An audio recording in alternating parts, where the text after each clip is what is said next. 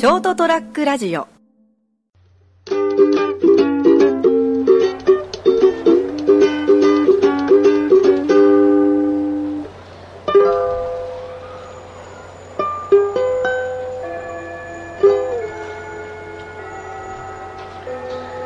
はい、えー、本日は2月、えー、2月、えー、2月入りましたね。2月の5日、あ2019年の2月の5日、あ火曜日でございます。それはもう飛べるはずの時間でございます。皆様いかがお過ごしでしょうかね。えー、お相手は金座くんでございます。うーん、まあ何ですか。えー本日もですね、私、えーピンでえーやらせていただきたいと思っとる次第でございます。まあ2月でまだまだ寒いというところでですね、まああインフルエンザが流行ったりとかいう感じでですね、えーどうだろう、なかなか、うん、体調管理がちょっと難しい時期かな。そうね、やっぱり、うん難しい時期であって、まあ、手洗いとうがいの励行というか、あとマスクをつけてね、みたいな感じで、まあ、うちの、うん職場あたりでも、うんインフルエンザ流行っておりましてですね、まあ、なかなか、うん、健康管理には十分に気をつけないといけないということでございます。何ですかね？あんなその、えーインフルエンザウイル、あれウイルスですよね。バイキンというかウイルス、あんな目に見えないもののためにですね、えー体が侵されてしまいましてですね、犯すってちょっといやらしく聞こ私が言うと聞こえるのかもしれないですけども、まあ、犯されてしまいまして、うん。犯されてしまいま、うるさいですね。起こされてしまいましてですね、うんまあ、その、人がこう、しかもその感染をしてですね、えー集団感染をしてしまって、まあ、体力的に、免疫的に落ちている、低い、え体力が落ちている、低下している人に関してはですね、死にまで至らせてしまうと、肺炎になったりとかですね、呼吸不全になってしまいまして、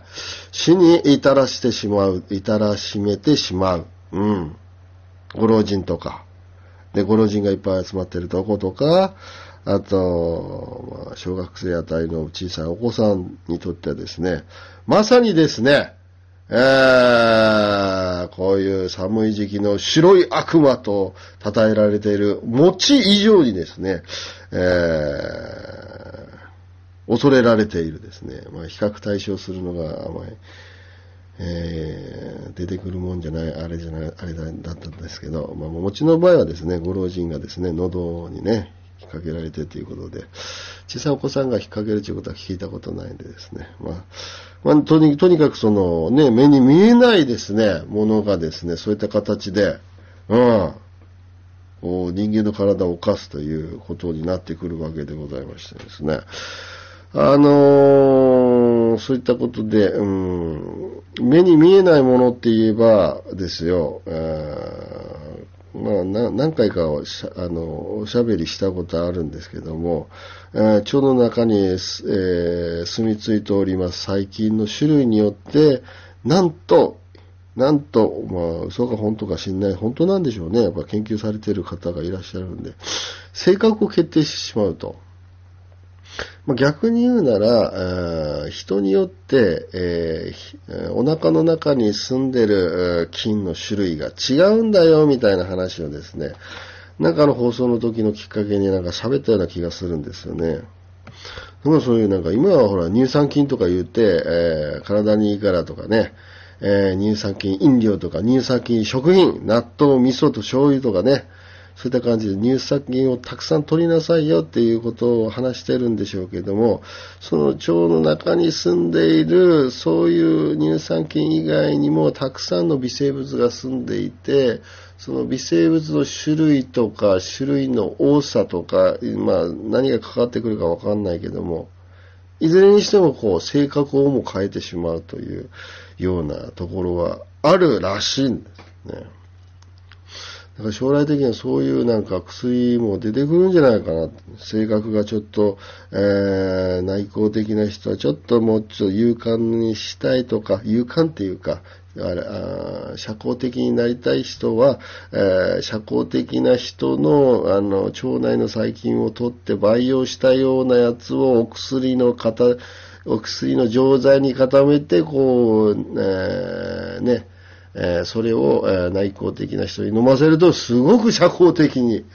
ああ、層とうつの、層の状、うつの人を層の状態にしたようなね、えー、そんな状態にする薬が、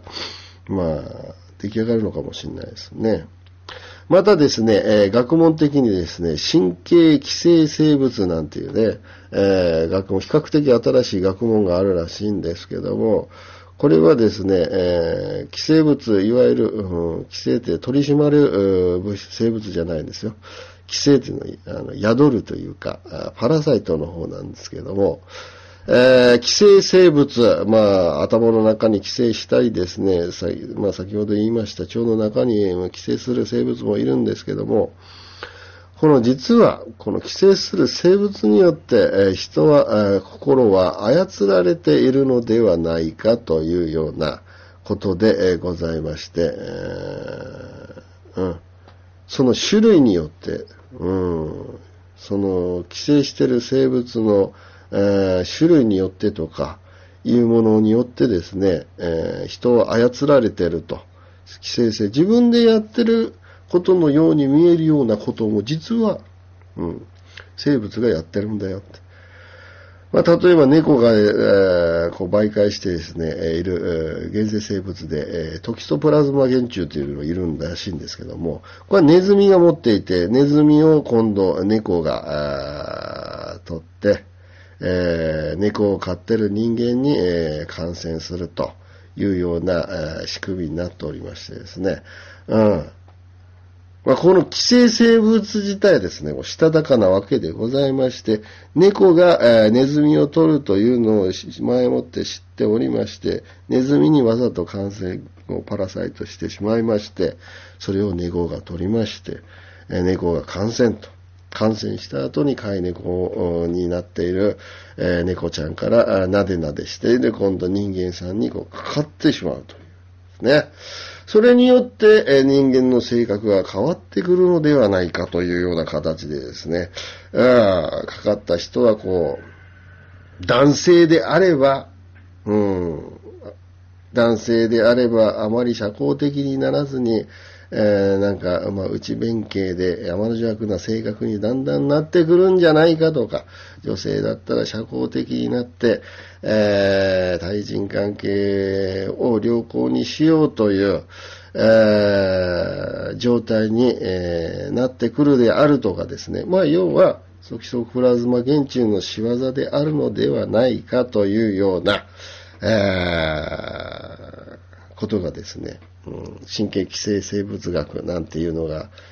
最近、最近っていうか、そんなに、えー、古くはないような学問の中でですね、だんだんと明らかになってきてるわけでございますと。うーん、ということでですね、うんまあ、自分でやってるようなことも実は、うん、自分がやってないと、うん、いうのは非常になんか操られてる感が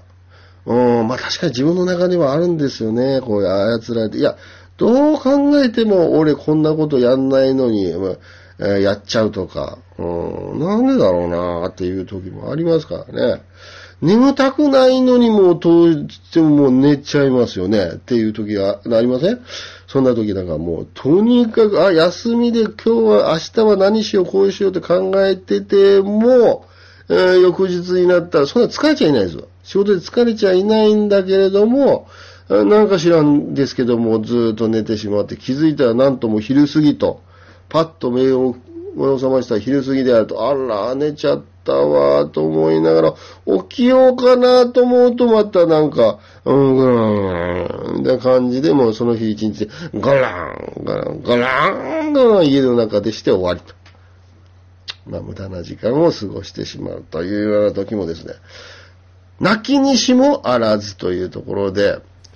まあそういったところもですね、神経、寄生生物学からいくと、うん、うん、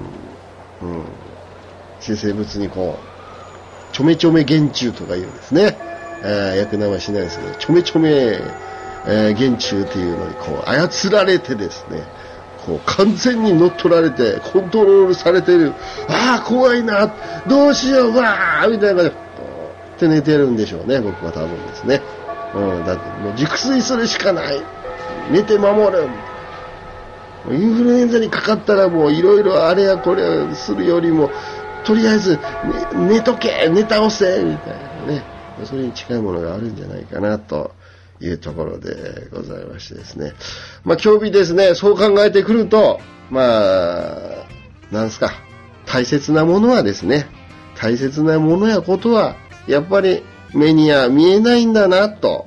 いうところで、えー、ございます。ということでですね、今日はですね、うん寄生生物について、ちょっとお話ししてみました。それではまた来週、さよなら。